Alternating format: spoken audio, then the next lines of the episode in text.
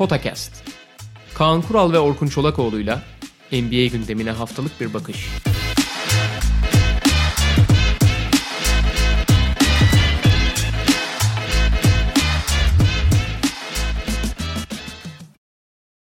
Merhaba, Potakest'e hoş geldiniz. E, yaklaşık 10 yıl öncesinin draftları arasında gezinmeye devam ediyoruz. Daha doğrusu 10 yıl bandına yeni gelebildik. Biraz daha geriden başlamıştık. E, bugün 2009 ve 2010 draftlarını inceleyeceğiz Kaan Kural'la birlikte. 2009'la başlayacağız tabii ve yine o dönemin zengin, epey de beraberinde tartışma getiren, sonraki yıllarda belli oyuncuların pozitif ya da negatif performanslarıyla bu tartışmaların iyice alevlendiği draftlardan biriydi 2009 draftı. Zaten en önemli, en e, öne çıkan tartışma konularından da tabii ki bahsedeceğiz. Genel bir şey söylemek istiyor musun abi 2009 draftına dair yoksa direkt bir numarayla mı başlayalım? Ya 2009 draftı bayağı güçlü draftlardan biri. Ee, hatta yani şimdi e, son 20 yılın en iyi 3 draftı, pardon son 40 yılın en iyi 3 draftı, daha doğrusu belki de tarihin en iyi 3 draftı 84, 96 ve 2003 gösteriliyor. Hı hı. Ama hani işte böyle her 10 yılda bir tane müthiş draft var muhabbeti var yani işte 80'lerdeki en iyi 84 bir diğer hepsinden ayrılıyor. Hı hı. 90'larda 96 en iyi tabii ki daha iyi ve daha kötüler var ama hani gerçekten diğerlerinden belli bir seviyede ayrılıyor. 96 draftı ve işte 84 draftı. Keza 2000'ler için de 2003 draftı net bir şekilde ayrılıyor. Bunlar zaten tarihin iyi draftları.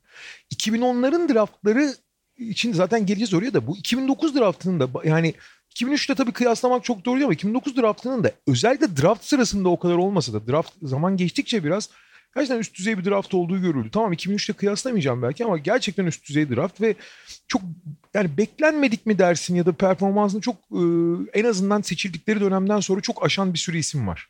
Evet ve e, bu tip draftlarda hep olduğu gibi şey kutusuna da işareti koyuyor. İki numaranın patlak olması kutusu. Aa bir dakika. Şimdi oraya gelince konuşacaktım ama burada söyleyeyim. Bence ya e, bununla ilgili tartışacak hani 3-4 tane daha iyi aday olur ama benim kişisel olarak gelmiş hiçbir şeyin kötü draft seçimi olarak görüyorum ben Haşim tabii ki. Evet birazdan yani diğer yıllardaki örnekleriyle de değerlendiririz. Hani Abi zaten şöyle düşünürsen mesela ilk 5'te seçimlere bakıyorsun tamam mı? Birinci sıralar genelde daha iyiler. Çünkü zaten hani belli ediyor kendisini oyuncu. Bazen hani tabii ki beklentileri vermiyor. Bazen iyi bir bir numara olmuyor seçebileceğim falan. 3, 4, 5'te de bazen çok iyi üçler oluyor bazen o olmuyor ama ortalamaya baktığın zaman ne alacağın bir ki yani ilk 5 sıra için 3 aşağı 5 yukarı belli. Yani bayağı üst düzey oyuncular çıkıyor. Yüksek bir draftta ya da iyi bir seçim diyoruz. Abi inanılmaz bir şekilde 2 numaranın bir laneti var ya. Abi Kevin Durant dışında gerçekten üst düzey bir oyuncu çıkarmamışlar. Hı hı. İki numaradan ve sürekli acayip patlak patlak oyuncular çıkıyor yani. Hani e, son 30 yani son 40 yıla falan baktığın zaman 3 yani 3 4 ve 5'in or, ortalama çıkardığı oyuncu kalitesi 2'den çok daha iyi abi. Böyle bir tuhaflık var bu draft tarihinde yani. Evet evet. Yalnız ya Haşim Tabit'in de e, ayrı bir saç baş yolduran tarafı var tabii, ki tabii. detaylarına birazdan geliriz. E, ama bir numarayla Blake, Blake Griffin'le başlayalım. E, draft öncesi tartışmasız bir numaraydı zaten. Yani evet. çok ayrılıyordu diğer herkesten. E, çok özel yani muazzam işte patlayıcı bir oyuncuydu. Zaten biliyoruz. Tek sorun işte draft e, çaylak yılını oynayamadı ama yani net bir şekilde yani hiç tartışmasız bir numara olacağı belliydi zaten Blake Griffin. Evet ve Clippers tarafından da hiç yani başka bir oyuncuya ihtimal verilmiyordu zaten senin de söylediğin gibi. Blake Griffin seçilmişti bir numarada. Ee, söylediğin gibi yine ilk yılını diz kapağındaki sakatlık nedeniyle tamamını kaçırdı. Ee, ama sonra zaten oynayabildiği ilk yıldan 2010-2011 sezonundan itibaren de büyük etki yarattı. Çok fazla üzerine de söylenecek bir şey yok. İki numaraya geçelim Haşim tabii ki.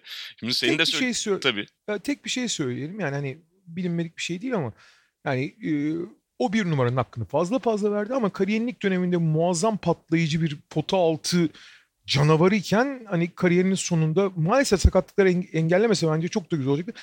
Daha özel ve daha değerli bir oyuncuya dönüştü. Dışarıdan oynayabilen, driblingi üzerinden oynayan, şut üzerinden oynayan.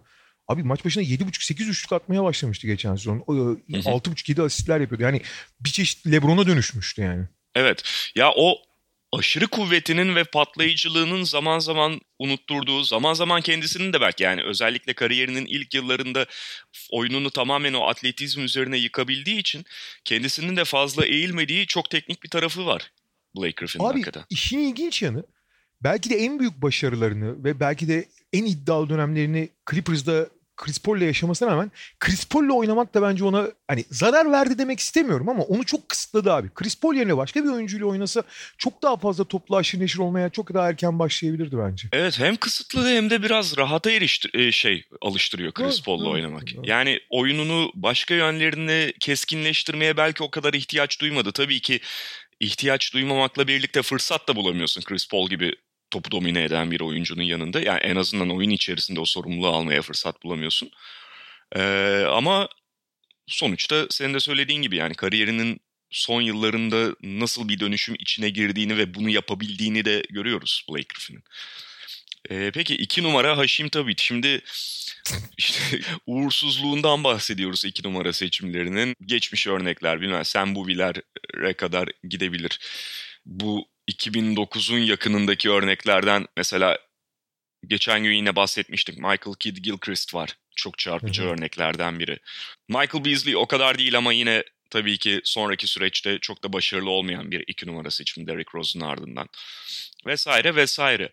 Fakat abi Haşim Tabit'te demin dedim ya saç baş yolduran bir taraf da var diye. O da şu yani gerçekten Haşim Tabit o drafta girerken de aşırı uzun boyu dışında orada seçilmesini gerektiren, orada seçilmesini mantıklı kılan ne vardı? Buna net bir yanıt vermek kolay değil. Çünkü kolej kariyeri de iyi de bir okulda okudu. Connecticut'ta okudu Haşim Tabit. Ya şöyle komedi bir kolej kariyeri değil ama öyle çok çarpıcı bir kolej kariyeri de yoktu Haşim Tabit'in. Bu arada şey var. iki numaralarla ilgili hani daha iler Michael Gilchrist falan söyledim. Daha yakınları söylemeyeceğim ama şöyle 97'den itibaren bakarsak hani kendi draftlarının ne kadar alay konusu olmuş ve ne kadar problem yaratmış bir iki oyuncuyu sayayım iki numara demişken. 97 Keith Van Horn abi. Hı hı. 2000 Stromile Swift. 2003 tabii ki Darko Milicic. 2004 Emeka Okafor. 2005 Marvin Williams arkalarında Chris, yani Chris Paul'ler bilmem neler seçiyor falan. İşte 2008 Michael Beasley. İki, geçen konuşmuştuk. Haşim Tabit. Bundan sonra iki tane daha konu... Yani bundan sonraki üç tanesi de acayip abi Haşim Tabit'ten sonra. Evan Turner, Derek Williams ve Michael Kidd Gilchrist abi. Evet, evet. Ya inanılmaz. Neyse. Ya Haşim Tabit'le ilgili dediğim gibi ben draft tarihinin en kötü seçimi olarak görüyorum. Ee, Başka adaylar da vardır. Başkalarının şeyi var. Çünkü şöyle. Aşırı uzun olmasının dışında abi zaten yeterince mobil değildi ki yani basketbolda mobilitenin, uzunların mobilitesinin önemi yavaş yavaş anlaşılıyor da şu dönem gibi olmasa bile. Hı hı. Artı çok basit temel bir kural var abi oyuncu seçerken. Şimdi hep söylüyorum ben draftın günahı olmaz diye. Yani e, genel konsensusla herkes belli oyuncuları e, belirliyor. Scouting zaten çok ince elip sık dokulan bir iş ama belli yapılarda da 3 aşağı 5 yukarı herkes aynı şeyleri görüyor. Çok farklı şeyler görmek kolay değil. Ha draftın başarısı olur. Günah bir konu. Ama şimdi bazı şeylerde günah abi. Onları da kabul etmek lazım. Çünkü Haşim Tabit'in burada seçilmeyeceğini herkes biliyordu. Çünkü çok temel bir prensip var. Abi insanın boyu kadar boy oranı yani vücut bacak oranı da çok önemli. Haşim Tabit'in bacakları çok uzundu abi. Onun hareket edemeyeceği yani ağırlık merkezi çok yüksek olduğu için bunu kullanamayacağı Hı hı. ve etkili bir şekilde NBA oyuncusu olmayacağını herkes söylüyordu yani. Haşim Tabit'i Memphis 2'de seçmeseydi Haşim Tabit ilk 20'de muhtemelen seçilmeyecekti yani. Yani olabilir. Hani orada Minnesota'lar falan da var. E, iddialı konuşamıyorum. Doğru biraz da. doğru iddialı konuşmamak lazım haklısın. Ee, Ama Ama söylediğin çok zaten sonraki yıllarda da gözüktüğü gibi net bir sıkıntıydı Haşim Tabit için. tabii tabii. Ve yani benim aklıma takılan iki şey daha. Ya bazen işte oyuncu kolejde kolejde tek yıl geçirdiğinde ya da hiç NCAA'ya gelmemişse Avrupa'da az gözüktüğünde falan eee, biraz o poten, potansiyelin gizemine kapılabiliyor takımlar. İşte mesela daha önceki yıllardan Darko Milicic onun bir örneği.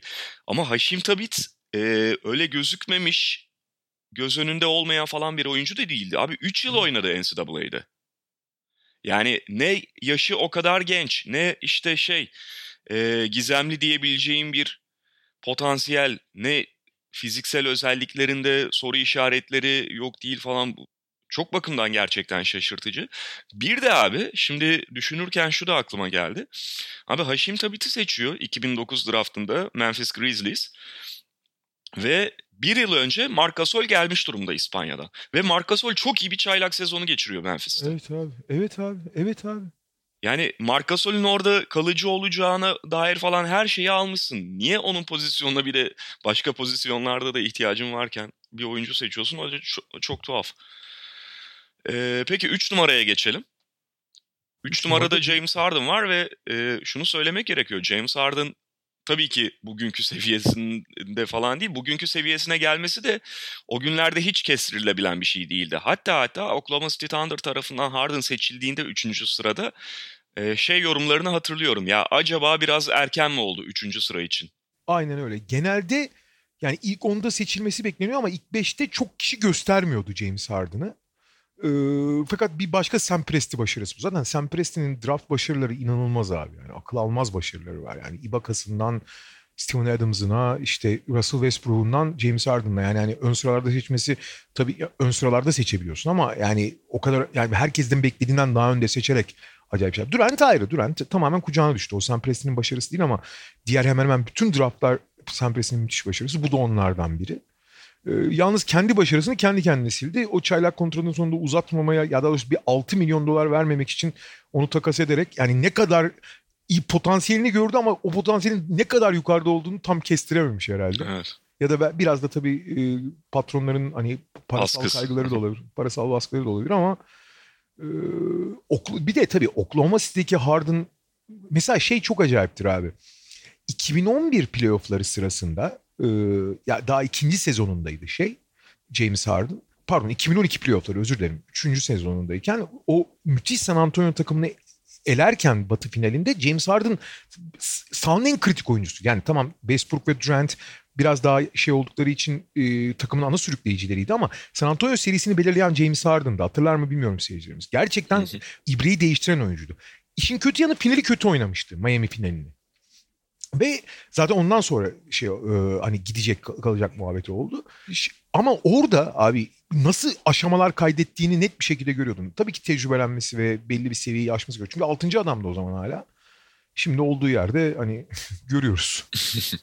Ya çok büyük öngörü. Tabii ki şimdi öngörü derken direkt olarak bunu Sam Presti'ye sorsan o da söyleyecektir. Bu kadarını kimse öngöremezdi. Kimse tahmin edemezdi ama e, şimdi konuşacak konuşacak olduğumuz Tyreek Evans, Ricky Rubio, işte Stephen Curry gibi oyuncular arkadan gelirken Harden'ı 3. sırada seçmek çok büyük bir cesaret. Aynen öyle. Ve o cesareti gösterdi e, Sam Presti. Dördüncü Bu, sırada... draft, Hı hı. bu draftın belki de en şanslı takımı e, pardon sözünü kestim ama en şanslı takımı olarak gözüken en azından draft sırasında Sacramento'ydu. Çünkü pek çok kişi Blake Griffin'in hemen arkasına yazıyordu Tyreek Evans'ı. Ee, ikinci sırada seçilmesi çoğu kişi tarafından bekleniyordu. Evet. Hat, hatta yani Black Griffin kimse tehdit etmiyordu tabii ama şeydi. Ve Tyreek Evans onların kucağına düşmüş gibi. O da çok sevinmişlerdi. Dedim o sevincin karşılığında verdi. Çünkü şa- yılın çaylağı oldu ve açıkçası gelişim eğrisi çok kısa kaldı. Ve sonra sakatlıklar nedeniyle gitti ama özellikle lige ilk girdiği zaman e, müthiş etki yaratmıştı Tyreek Evans'da. Evet yani söylediğin gibi yılın çaylağı oldu ve ortalamasını söyleyelim. Sacramento Kings'te yani hani iyi bir takım değildi Sacramento Kings ve bu tip oyuncular için biraz daha tabii ki böyle durumlar fırsat yaratıyor. Orası ayrı konu ama ne olursa olsun daha ilk sezonunda, çaylak sezonunda 20 sayı ortalamayla oynadı abi. Hatta Ve- 20 sayı 5.8 asist yani. Ve yani sakatlıklar ve biraz hani kendi iş ahlakı falan e, kombosu olmasa net All-Star seviyesi oyuncuydu yani. Yani All-Star olurdu yani. Sonra öyle olmadı tabii. Şey de Bundan sonrası pardon özür dilerim. şey de çok enteresan. Memphis Üniversitesi'nde okuyor ve ilk, yani sen dedin ya iki numarada seçilmesi bekleniyordu diye. Aynen Memphis öyle. atlıyor onu. Evet abi. Bundan sonraki 3 seçimi sana bırakacağım. Çünkü 3 seçim bir arada düşünülmek zorunda. Burası çok ilginç abi işte. Evet yani domino taşları benzetmesi yapılır ya hep bu tip durumlar Aynen. için. Bu onun en uç örneklerinden biri oluyor. 5, 6 ve 7. Şimdi buradaki en büyük belirleyicilerden biri tabii ki Ricky Rubio'ydu. Çünkü Ricky Rubio draft'ın yani bir numarası falan e, işte Blake Griffin seçilmesi bekleniyordu. Sen de bahsettin ama Ricky Rubio draft öncesinde belki de en merak edilen üzerinde en fazla konuşulan oyuncuydu hatırlarsın. E, İspanya'dan gelecek olması işte Barcelona'dan hemen gelebilecek mi bu konu belli bir ölçüde Avrupa'dan geldiği için Amerikalılar için bir gizemli hali olması vesaire bütün bunlarla birlikte en fazla konuşulan oyuncu haline gelmişti. Aynı zamanda 16, 18 ve 19 yaş altı milli takımlarında Ricky Rubio dünyanın en iyi oyuncusu olarak gözüktü. Amerikan milli takımını falan perişan etmişti. Fakat Barcelona A takımına çıktıktan sonra bir takım eksikleri başta şut olmak üzere öne çıktığı zaman Hı hı. hani dünya e, hakikaten NBA draftının bir numarası gibi gösteriliyordu o U19 şampiyonlarında falan gösterdiği performansla. Çünkü hakikaten akıl almazdı yani. Fakat o A takımdaki şeyi biraz da insanları hafif de tedirgin etmişti. Yani olağanüstü oyuncu geliyor denirken 2009 dra- işte 2009 draftının en büyük yıldızı denirken bir insanları tedirgin etmişti. O yüzden çok böyle ilginç bir yerdeydi Ricky Rubio. Evet ama işte şey yani iki kamp var. Ricky Rubio'yu daha alt yaşlardan itibaren Badalona ondan önce işte milli takımlar falan takip edenler de çok üstte de tutuyordur Ricky Rubio'yu sonuçta.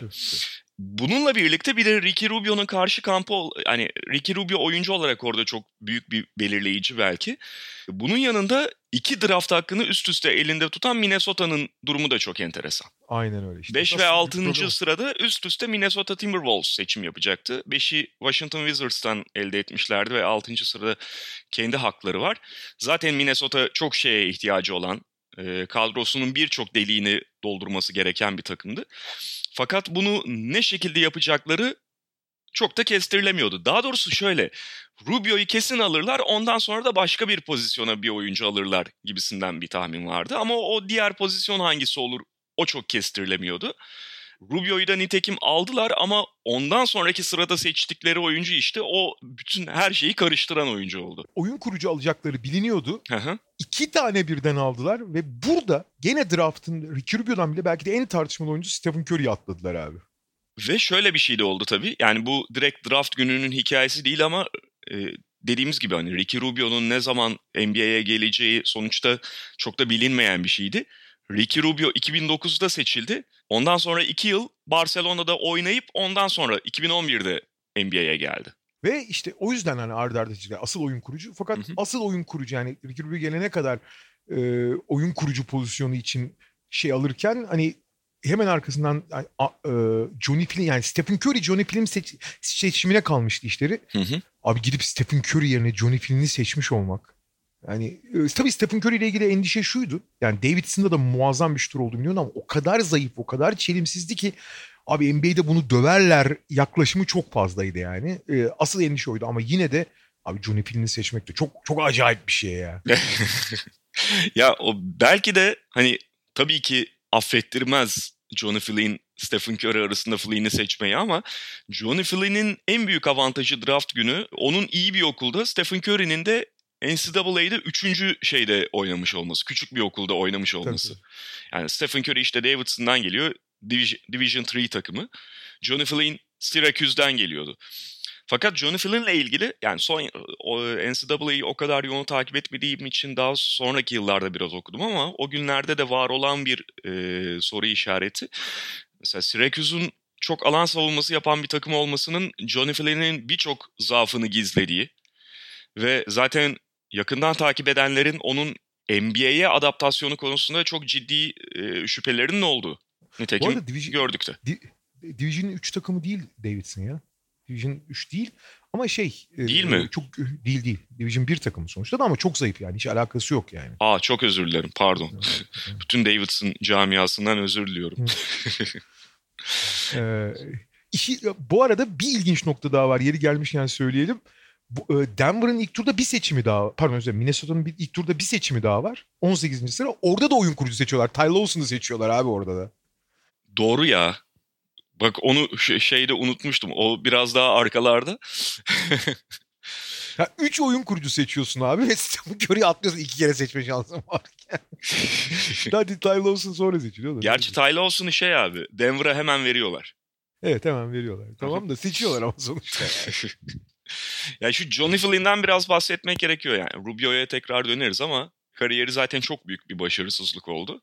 Yani Biraz oynadı falan ondan sonra bir anda ortadan kayboldu. Ya e, aş- Şaylak sezonunda da e, sonuçta tamam yani şahane istatistikler falan değil ama 30 dakikaya yakın maç başına oynayan bir oyuncuydu Johnny Flynn. Ama sonra bir anda ortadan kayboldu ve işte e, bir daha da hiç NBA'ye dışına çıktıktan sonra geri dönemedi. Hiç NBA seviyesi oyuncu olmadığı belli oldu şimdi. E, Rubio'yu iki sene beklediler. Döndükten sonra ya o Barcelona'da sarsılan özgüvenini Minnesota'daki çaylak sezonunda falan toparlamıştır iki Rubio ama onun da o çapraz bağ sakatlığı belki kendisi için çok kötü oldu. Evet ama yani şut problemi sadece şut değil abi bir de. Yani Rubio'nun biraz abi Rubio'nun sorunu sadece şut olsa neyse. Rubio'nun bitirme sorunu var abi. Yani Doğuş Balbay gibi anlatabiliyor muyum? Yani şut atamadığı gibi potaya gidip de bitiremiyordu aynı zamanda. Şimdi bitirmek çoğu zaman insanlar şeyi e, yanılıyorlar abi. İşte potaya gittiğin zaman ama potaya çok yaklaştın biraz da hani şey sen çeviksen oradan hani yüksek yüzdeyle bitirirsin. Abi öyle basit değil o işler. Hani e, potaya çok yakın oynasan bile yüzde 72-73'ler yani sadece potadan 72-73'lerle bitirmek çok az oyuncunun yapabildiği bir şey. Yani buna fizik, çeviklik, denge, bilek hassasiyeti bir sürü şey giriyor. O puta dibinden şansa yani ay hay Allah o kadar da yakından şansı da kaçırdı değil ki. Yani o yüzden LeBron bu kadar değerli ya da işte ne bileyim Shaq o kadar değerliydi. Hı hı. Ama e, atıyorum Patrick Ewing o kadar şey yapamadı. Yani Shaq kadar etki yapamadı vesaire vesaire. Hani kısayken potaya gidip bitirmek çok acayip. Yani Tony Parker o yüzden mesela çok çok daha değerli ama atıyorum aynı ölçekte başka oyuncu o kadar değerli. Yani orada bitirmek apayrı bir şey. Bu Dikibio hiç bitiremiyor abi. O yüzden hiç savunulmuyor zaten. Yani potaya giderse gitsin deniyor yani. Doğru. E, zaten şutu da problemli ve şey özellikle Avrupalı oyuncular için biraz böyle sanki otomatik geliyor gibi kabul edilen fundamental özelliği var ya yani Avrupalıysa fundamental'ı zaten kusursuzdur ya da çok iyidir, kusursuza yakındır kabulü var ama e, Ricky Rubio onun o kadar kolay olmadığının en net örneklerinden biri. Yani sonuçta oyunun birçok parametresi var, birçok yönü var ve e, Ricky Rubio'nun score fundamental diyelim hani şutu değil sadece işte senin söylediğin o bitirme, penetre penetreyi bitirebilme, atış yapabilme falan bu konularda çok problemli olduğunu seneler boyu gördük zaten. Curry ile ilgili herhalde çok bir şey söylemeye gerek yok. Yani NBA tarihine geçti. Tarihin en büyük şutörü. Fakat sadece şutla kalmadı. Ondan sonrası için abi şey diyeceğim ben. Yani lotaryanın sonuna kadar sadece bir tane çok kilit seçim var. Yani senin söyleyeceğin bir şey, ekleyeceğin bir şey yoksa. Ya Curry ile ilgili şu var. E, hani Golden State'e gitmesi herkes için belki de en iyisi olmuş. Ligin kalanı için ne kadar en iyisi oldu ayrı konu ama kendisi için en iyisi olduğu kesin ve Golden State için ama New York Knicks'in biliyorsun Stephen Curry'yi çok düşündüğü falan hep konuşulur o draftla alakalı olarak. New York Knicks de çıkamıyor draftta hatırladığım kadarıyla bir sıra daha. Yani Stephen Curry'yi bir taraftan gözlerine kestirmiş durumdalar ve sonrasında Jordan Hill'e kalıyorlar. Ve biraz burayı hızlı geçeceğiz işte. E, lotaryanın sonuna kadar işte Jordan Hill, Terence Williams, Gerald Henderson, Tyler Hansborough, Earl Clark gibi çok büyük etki yaratmayan ve NBA'de hani çok ibreyi değiştirmeyen hatta rotasyon yani rotasyonun ancak detay parçası olabilecek oyuncular varken İki tane fark yani e, Jordan Hill seçti 8. sırada New York. Yine hı hı. seçebilecekleri daha iyi oyuncular varken yani hep Stephen Curry'i alamadıkları gibi yani katkı veremeyecekleri bir oyuncular. Hemen arkasından 9 ve 10. sırada iki farklı oyuncu seçildi. Birincisi DeMar DeRozan zaten Toronto tarafından o yani All-Star seviyesinde çok üst düzey bir oyuncu oldu. Onu söylemeye gerek yok. Brandon Jennings ilginç. Brandon Jennings üniversiteye gitmeyi kabul etmeyip Roma'ya gitmişti o sene ve yani bu konuda da resmen şey e, önemli bir e, tabuyu yıkmıştı yani. yani illa kolejden gelmeye gerek yok kardeşim ben hani kolejde bir sene bir daha oynayacağım gidip para kazanırım en azından demişti.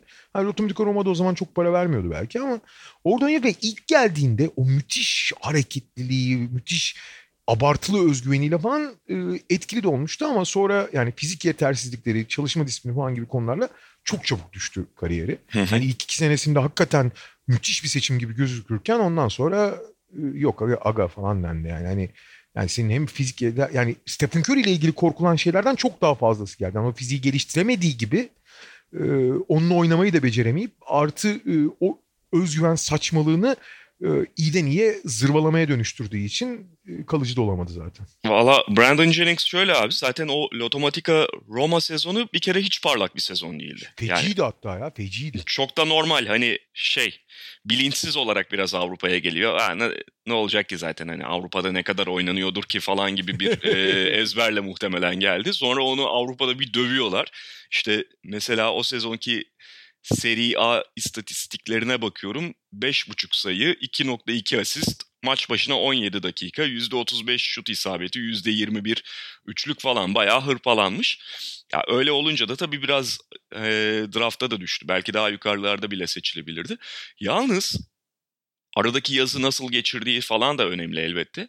NBA'de söylediğin gibi acayip bir başlangıç yaptı ve 7. maçında NBA'deki daha 7. maçında 55 sayı attı Brandon Jennings. Herkes hatırlayacaktır yani o dönemi izleyenler hatırlayacaktır. Müthiş sansasyon yaratan bir gelişmeydi mesela.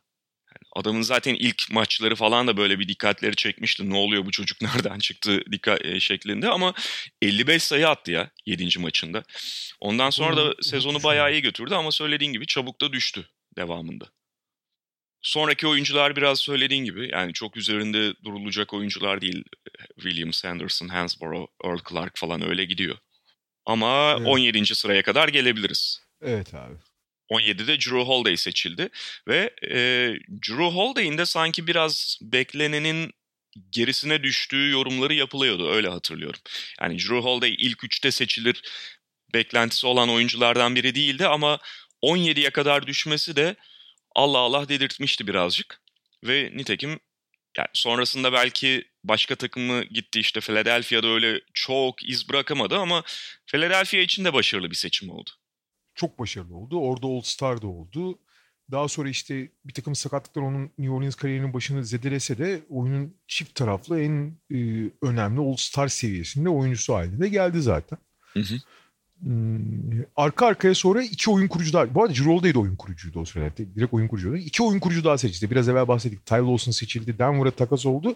Hemen arkasından e, gene All-Star seviyesine kadar çıkan e, belki orayı çok hak etmeyen olsa da yani uzun süre bir numaralı yani Atlanta'da ve e, Minnesota'da bir numaralı guard olan Jeff Teague seçildi. Ulan ne, ne oyun kurucu draftıymış bu ha. Baksana abi şuna.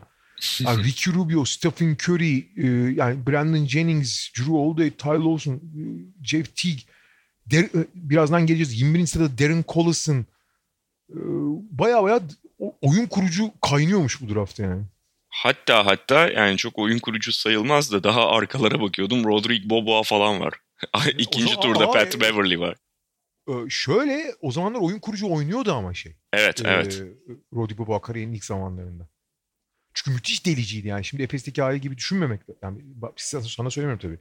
Bilmeyen seyircilerimize direkt topla oynayıp pot, topla inanılmaz potaya giden bir oyuncuydu ama o kadar ağır sakatlıklar yaşadı ki bambaşka bir oyuncuya dönüştü yani. Düştüre dönüştü. Tabii Boboa'nın... Hatta o zamanlar kariyerinin başında şutu problemli deniyordu adam için yani. Aynen aynen. Boboa'dan biraz bahsederiz çünkü Boboa inanılmaz bir NBA başlangıcı yaptı. Tabii ki şu anda hani o dönemi izlemeyenler, şu anki halini de daha yakından tanıyanlar biraz o günkü Boboa'yı çok düşünmüyor olabilirler, düşünemiyor olabilirler ama birazdan bahsederiz.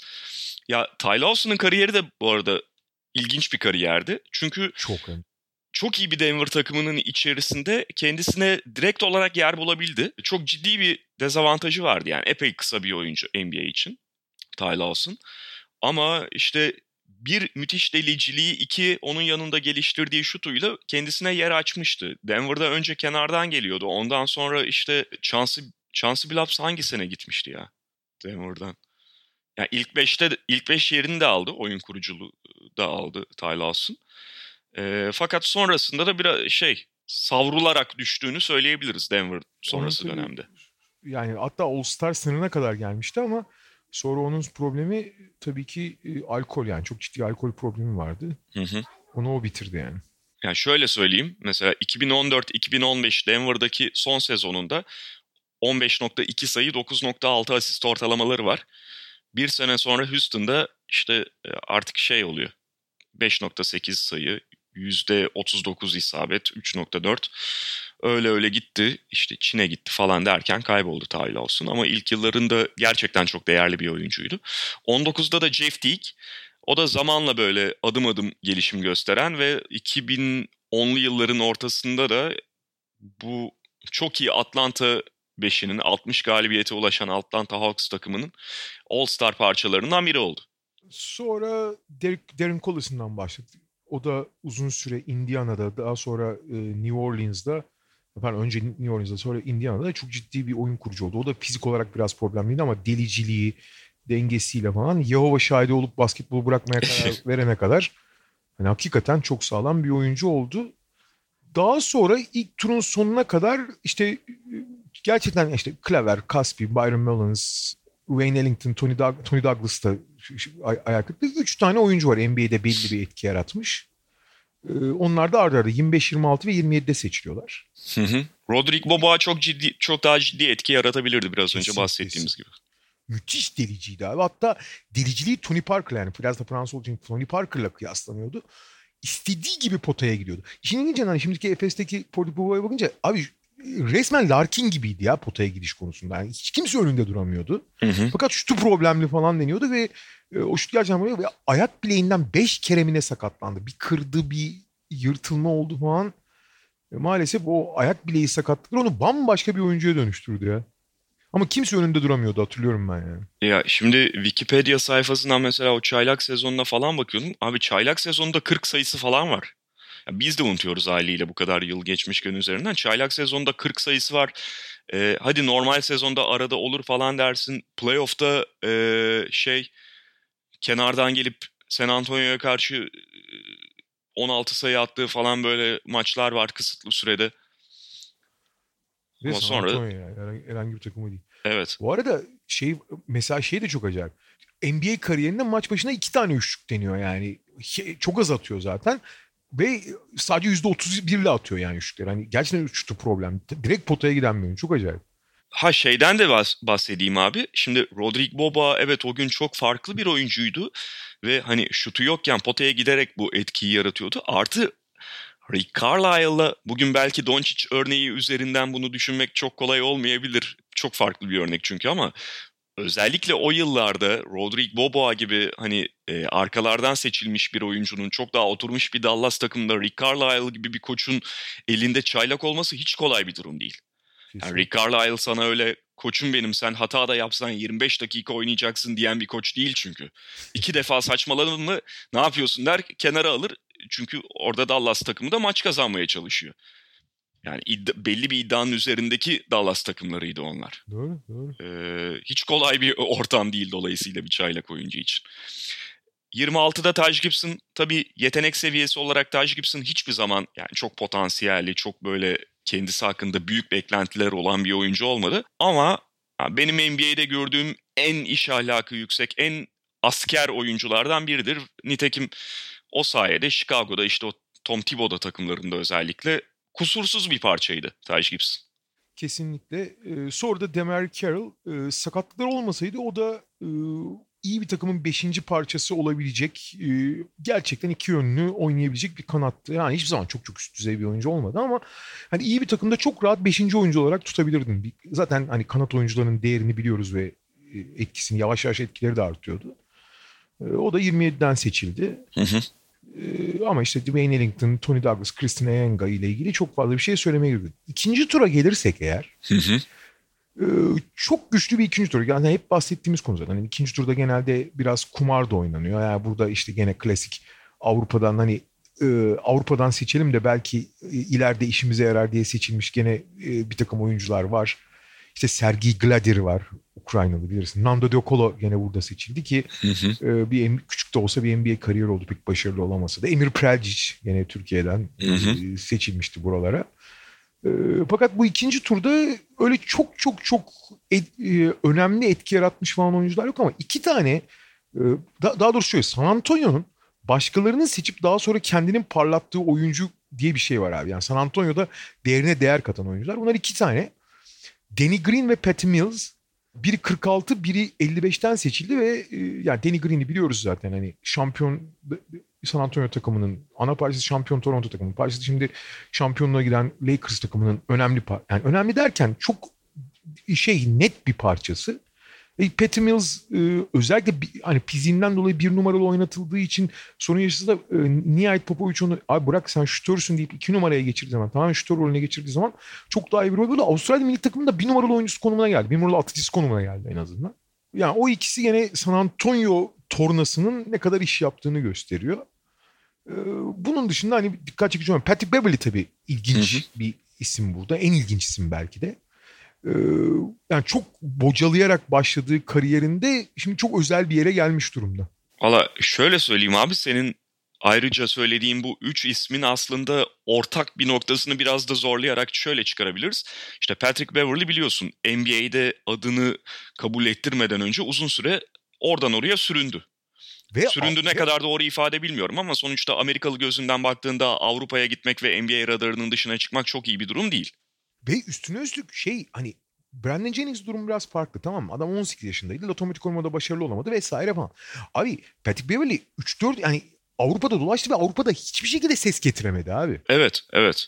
Şeyde bir Rusya'daki o Dinamo Moskova'da mı ne oynamıştı ya. Yani hani başarılı ama ses getirme dediğin senin farklı bir şey. Onu anlıyorum. Tabii. Ee, işte böyle Avrupa'nın en değerli, en göz önünde oyuncularından birine hiçbir zaman dönüşmedi Patrick Beverly.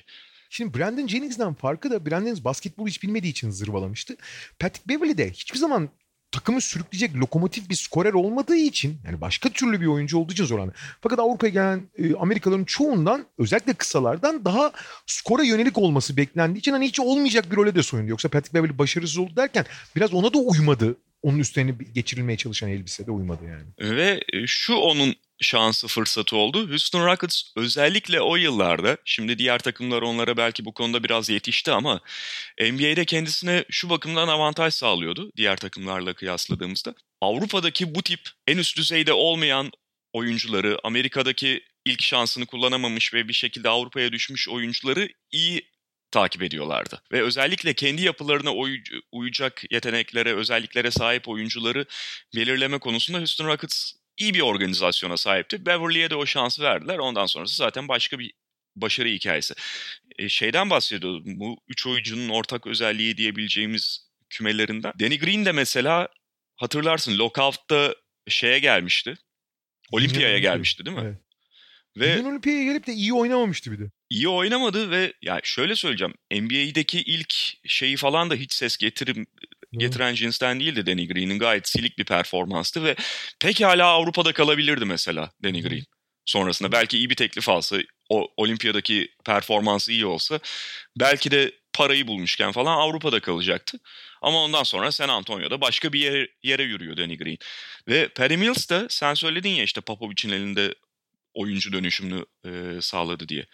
Ya Patty Mills'ın da ben hiç unutmuyorum Efes'e transferi gündemdeydi. Evet abi. Yine o lockout dönemi civarı olabilir. O, hatta belki tam lockout şeylerinde. Yani o zaman o da hiç NBA'de tutulmasına e, ihtimal verilen oyunculardan biri değildi. Bir kere düşse belki bir daha NBA'ye adım atamayacaktı. Şey var 34'te Sergio Yul var. NBA'ye gelmesini çok istediler ama hiçbir zaman kimse onu Real Madrid'den koparamadı. Ki ben NBA'ye gelse çok başarılı yani çok başarılı derken hani NBA'yi çok fark yaratacak değil ama yani e, ciddi etki yaratacağını düşündüğüm oyunculardan biriydi benim NBA'de. Çünkü oyunu NBA'ye çok uygundu yani. Hı hı. Ama hiç tercih etmedi onu. Ve e, De Colo'dan da yani De Colo'nun da adını andık. Tabii De Colo NBA'ye geldiğinde ve NBA'de oynarken San Antonio'da ve Toronto'da ya bir kere tabii ki bu tip bir oyuncu için Avrupa'da kendisine sağlanan özgürlükle oynamak ve NBA'de bir rol oyuncusuna dönüşmeye çalışmak çok farklı iki durum, durum çok zorlu şeyler ama NBA'de zaten belki bulduğu şansla da alakalı şutu da bugünkü kadar keskin değildi Nando De Colo'nun.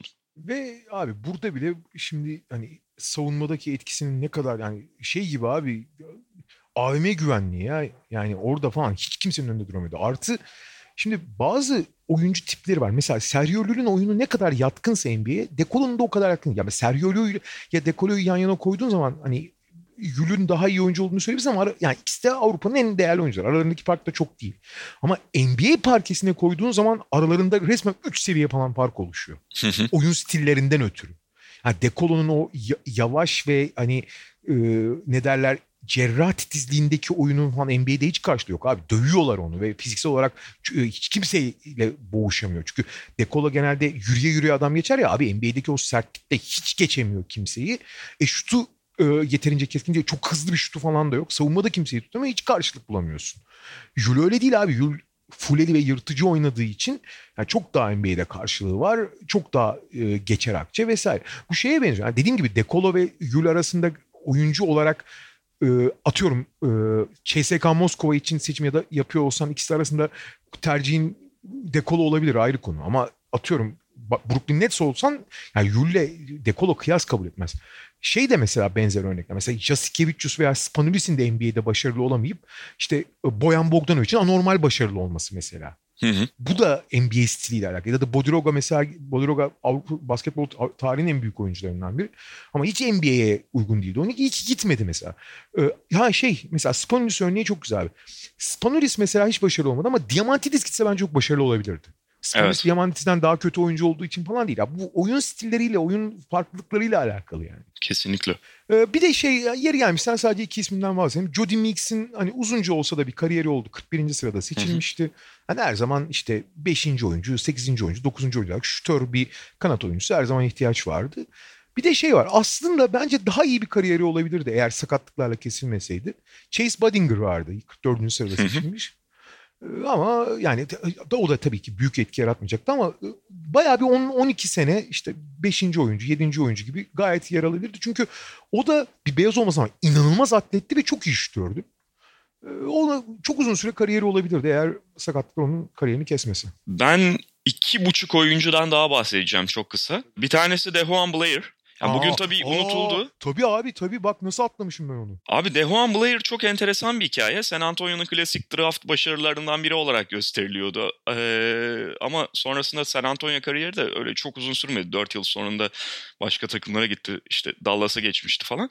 Dejuan Blair'ı ilginç kılan şu. Yani San Antonio'da zaten iyi katkı sağladı falan ama daha koleje gelmeden çapraz bağ kalmamış durumda dizlerinde Dejuan Blair'ın. Dejuan Blair bir basketbolcu değil bir e, tıp mucizesi. Bence. kesinlikle abi. Ha, bu arada aç, aç istersen yani bu yani bunu bilmeyen dinleyicimiz kesin vardır. Abi çapraz bağları yok derken bir aç onu. Kalmamıştı derken. Çapraz bağ gerçekten yok. Şey, yok yani çapraz e, liseden, oynuyordu. Şey iki tane ameliyat lise döneminde dizlerinden geçirmek zorunda kalıyor. Ve şey onarılamıyordu değil mi? Onarılamıyor ve başka tür bir tedaviyle işte kasları geliştirerek oradaki e, ara bağları geliştirip e, baldır kaslarını geliştirerek çapraz bağsız hayatına devam etmesi istiyor. Basketbol oynaması çok riskli yani oynayamaz falan denirken ve çapraz bağlarını yani çapraz bağ ameliyatı nedir abi? Çapraz bağ sakatlığı geçen çapraz bağlarını tekrar dize tutuşturursun belli yöntemlerle. Bazen işte çapraz bağ, o bağ e, kopup parçalanmışsa işte kadavradan alıyorsun. Yok başka yerden alıyorsun. O bağı birleştiriyorsun yani. Çapraz bağ tedavisi budur. Çünkü çapraz bağ dediğin şey dizini hareket ettiren ana şey mekanizma. Bu adamın çapraz bağları koptu ve alındı abi. Çapraz bağsız yaşadı hayatını yani. Evet, evet. Hani böyle bir şeyle... Bırak basketbolu falan yürümesiyle ilgili bir problem olması gerek normal şartlarda yani. Yani sonuçta bu hikayeyi öğrenmeden önce biz de bunun mümkün olduğunu düşünemezdik. Hani ortopedi uzmanı falan da değiliz sonuçta ama ulan çapraz bağ herhalde olmadı mı yürüyemezsin diye düşünürdük ilk şeyle. Ee, ama işte zaten çok kuvvetli falan bir oyuncuydu. Çok kalın oyuncuydu. Fiziği falan bacaklar falan da kalındı ve herhalde o fiziksel kuvveti de mümkün kıldı NBA seviyesinde bir de o mücadele içerisinde olduğunu düşünürsek ayrıca etkileyici. Böyle bir Abi, sıkıntıyla NBA'de tutunabilmesi. Kardeşim şimdi çapraz bağından sakatlanıp 6 ay 8 ay hatta bir yıl oynamıyor oyuncular. Ne çıt kırılgınlar kardeşim. Yok o işte ya. bir tanesini koparınca oynamıyorsun. Bırak adam çapraz ikisi de olmadan oynuyor yani. Ya bacağım kopsa oynay oynamak istiyorum gibi bir klişe vardır ya. Onun biraz böyle mümkün olan cinsten e, şey hayata ada, e, ne derler uyarlanmışı gibi devamlı bir şekilde oynamış. Ama sonrasında yani San Antonio dışındaki kariyeri bunun da hiç istikrar kazanabildiği bir kariyer olmadı. San Antonio'da iyi bir rol oyuncusu. Kenardan gelen önemli bir oyuncu oldu. Hatta zaman zaman ilk beşte çıkmıştı Devon Blair. Ee, şeyden bahsedecektim abi Marcus Thornton'dan. Ee, Marcus Thornton New Orleans taraf yani seçim direkt New Orleans'ın değildi ama e, Miami tarafından New Orleans'a takas edilmişti. İki sene New Orleans sonra e, Sacramento, Brooklyn ondan sonrası çok hani onun da savrulduğu bir kariyer oldu ama kariyerinin ilk 4-5 yılında Mark Thornton hani tabii ki çok fazla eksiği de vardı. Sadece bir skorer olarak belki görülüyordu ama o skor işini NBA seviyesinde bile üst düzeyde yapabildi Mark Thornton. 21.3 sayı ortalamalı sezonu var. Hatta hatta daha çaylak sezonunda da 14.5 sayı ortalamayla oynadı New Orleans'ta. Fakat çok çabuk söndü abi yani ilginç bir şekilde. Çünkü Yani gene tabii bu işi ahlakına bakmıyor. Çünkü sakatlıklar onu o kadar etkilememişti. E, fakat sadece skor yapmaya odaklandığın ve onu fizik ve teknikle beslemediğin sürece düşmen de normal. Çok önemli örneklerden biri ama gerçekten hani skor için doğmuş oyunculardan biri. O konuda çok haklısın yani. Buçuk oyuncu da şey abi sadece iki yıllık bir NBA kariyeri olan Nick Calates. Ee, sonuçta yani Avrupa'da üst düzey bir oyuncu oldu. Calates'le ilgili bazen unutulan bir şey yani Yunan Calates ama aslında şey Amerikalı Yunan. Tabii tabii. Amerika'da büyüdü yani herif. Yani Yunan asıllı Amerikalılardan. Sonrasında tabii, tabii, Yunan Yunan kökeni olduğu için Yunanistan milli takımında Doğru. falan oynamaya başladı. Doğru. Ay, ay. Bugün abi ilginç bir şekilde bu draftı biraz fazla eğlenceli konuştuğumuz için e, iki değil tek draft yapmış olduk bugünkü pod, po, e, yani hiç başlarken öyle düşünmüyorduk ama 2009 draftına bak ya. Değil mi? İkinci turu bile hakikaten şeymiş. Bayağı yoğun geçti. Yani hiç evet. 2010'a girmeyelim uzun sürecek çünkü. Tabii tabii tabii. Ya gerek yok zaten zamanımız da var. Herkes evinde oturuyor. Gelecek hafta e, iki tane yapmayı planlayarak iki pot, pot yani iki pot iki draft yapmayı planlayarak yola çıkacağız. Ama söz vermiyoruz. ha, bu arada yeri gelmişken biz iki haftadır unutuyoruz ama Sokrates'in yeni sayısı da çıktı. Sokrates şeyde e, dükkan, dükkanda Sokrates dükkandan alıp alıp evinize kargo ile getirebiliyorsun. Çünkü dışarıda bayilere satılmıyor. Yani sizin de dışarı çıkmamanız için. Hı hı. E, bayiler de yok e, ama dükkan.sokrates.com adresinden kargo ile alabilirsiniz isterseniz. Ayın ortasına kadar bunu anons etmeyip e, 16'sında aklımıza geldiği için de özür dileriz. Ama evet. isteyenler için hala mümkün alabilmek. Şey haftaya hani bir podcast daha ol, olabilmesi ve 2010 draftını belki 2011 draftını konuşabilmek adına bugün bu duyuruyu yapmamız iyi oldu abi. İyi oldu çünkü zaten Sabırları bu zorlamayalım. Abi biraz daha bekleyip iki Sokrates yani bir sonraki şey sayısıyla birlikte Mayıs sayısıyla birlikte anons ederdik aslında. evet. Yani çok kısa istersen e, bu son bölümde içerikten de bahsedelim. Ha, bahsedelim abi. Ben de henüz alamadım doğrusunu söylemek gerekirse ama işte kapak zaten Liverpool bu arada görmüşsünüzdür belki internette e, ciddi bir Liverpool dosyası söz konusu. Şampiyon olan ama bir taraftan da hala olamayan e, Liverpool'la ilgili uzun bir şey var. Dosya var dergide. Bununla birlikte uzun demişken Uğur Ozan'ın çok uzun sürdüğünü bildiğim, çok emek verdiğini bildiğim Ertuğrul Erdoğan röportajı var. Onu da tavsiye ederiz. Senin yazdığın yazı var mıydı abi? Sen kendi yazın varsa bahsedebilirsin. Yok yok hayır. Bu sayıda yokmuş. Şöyle bir içindekilere bakıyorum. Koronavirüs dosyası tabii ki olmaması düşünülemezdi. İlhan Özgen Serpil Hamdi Tüzün yazmış. Yani benim en merak ettiğim dosyalardan ve yazılardan bir tane yazılardan diyeyim e, bir tanesi. Öne çıkanlar bunlar. Dediğimiz gibi dükkan Sokrates'ten elde edebilirsiniz. Kargo yoluyla edinebilirsiniz dergiyi. Diyelim ve bu haftalık bu kadar e, diyerek kapatalım Kaan abi. Hakikaten 45-50 dakikaları bulmuşuz. Bulduk. 2010 draftıyla gelecek hafta tekrar görüşmek üzere. Hoşçakalın. Hoşçakalın.